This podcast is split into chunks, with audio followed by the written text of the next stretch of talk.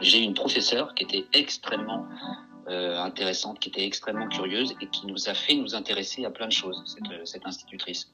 Elle était assez âgée et je me rappelle qu'elle nous a intéressés aux champignons, euh, aux animaux et aussi aux impressionnistes. Ouais. Et moi, c'est vrai que petit, bah, voilà, comme, comme les champignons, comme les chats, je sais pas, ça m'avait, euh, ça m'avait, euh, j'étais intéressé partout dans, euh, cette année-là.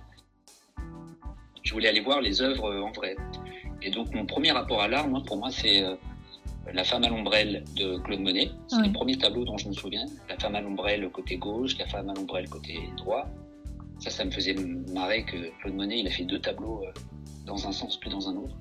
Et, euh, et donc, euh, bah, voilà, ça c'est mes premiers rapports à l'art. Et c'est vrai que il y a, y a, un lien avec l'école en fait. Depuis ouais. tout petit, j'ai un lien avec l'école, avec la transmission. Le fait de passer une, euh, transmettre une curiosité, transmettre une passion, bah, c'est quelque chose qui est, euh, qui est en moi. Je pense que je l'ai reçu comme ça. Et c'est vrai que euh, depuis mon projet de podcast, c'est vers ça que je me reconnecte en fait. Mm après avoir travaillé 15 ans dans le milieu de l'art, où j'étais assez éloigné de ça, je rallie ensemble mon expérience dans le milieu de l'art et mes origines de euh, fils de prof, le milieu scolaire, etc., où, où j'ai vraiment envie de, de transmission.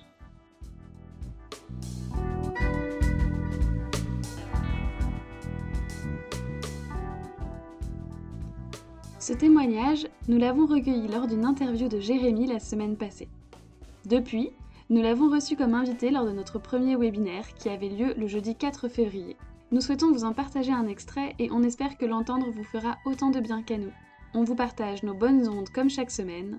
Bonne écoute euh, la visite, je l'ai entamé au départ euh, juste pour euh, l'amour de l'art, en tout cas parce que j'en avais besoin presque. C'est peut-être ce que les gens ressentent d'ailleurs. Et euh, évidemment, ensuite, bah, ça me permet, moi, d'être en contact avec des musées, avec des sociétés de production, ou avec, euh, je vous dis, plein de choses, des entreprises. Et je pense que on en a déjà parlé avec Caracal, mais euh, il y a aussi la possibilité de mettre en lien des entreprises, l'audio et l'art. Et il y a beaucoup de, de, ponts qui sont possiblement constructifs. Moi, mon but, c'était pas de faire une émission de radio. Il y a des gens, c'est ça, ils veulent faire une émission de radio chez eux. Mais moi, j'avais juste envie d'enregistrer mes conversations et de les diffuser au, au monde, en gros. Et ben, c'était possible, quoi, assez rapidement. Et l'audio, et c'est la même chose que vous expérimentez vous avec Caracal, c'est que finalement, on se rend compte que plein de gens pourront laisser des témoignages. Il y a, une, il y a, quelque chose qui est assez fascinant dans l'audio et tous ces outils, c'est qu'en fait, c'est accessible à plein de gens.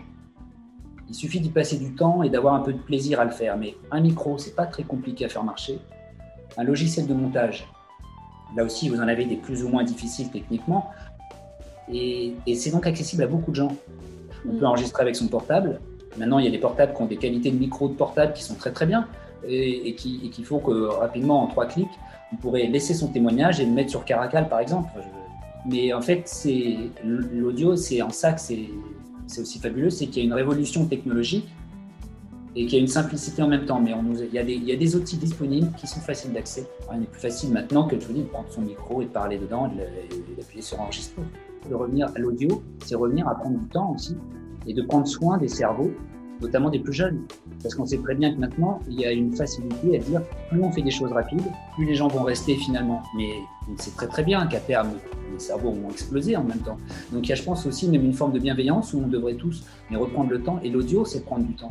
On sait très bien qu'on ne réfléchit pas à l'image. Alors qu'on ne peut pas rester des heures à écouter de l'audio si on n'est pas concentré. Et je pense qu'il faut justement revenir un petit peu avec de la concentration aussi. C'est peut-être pas très à la mode, mais ça va revenir.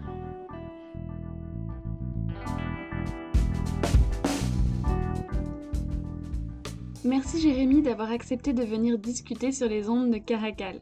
Si vous, vous n'avez pas pu assister à ce webinaire, le prochain aura lieu en mars avec un nouvel invité. En attendant, filez écouter les épisodes de Sens de la visite, abonnez-vous à son podcast et surtout, n'hésitez pas à partager, que ce soit cette newsletter, le podcast Sens de la visite ou l'application Caracal. À la semaine prochaine!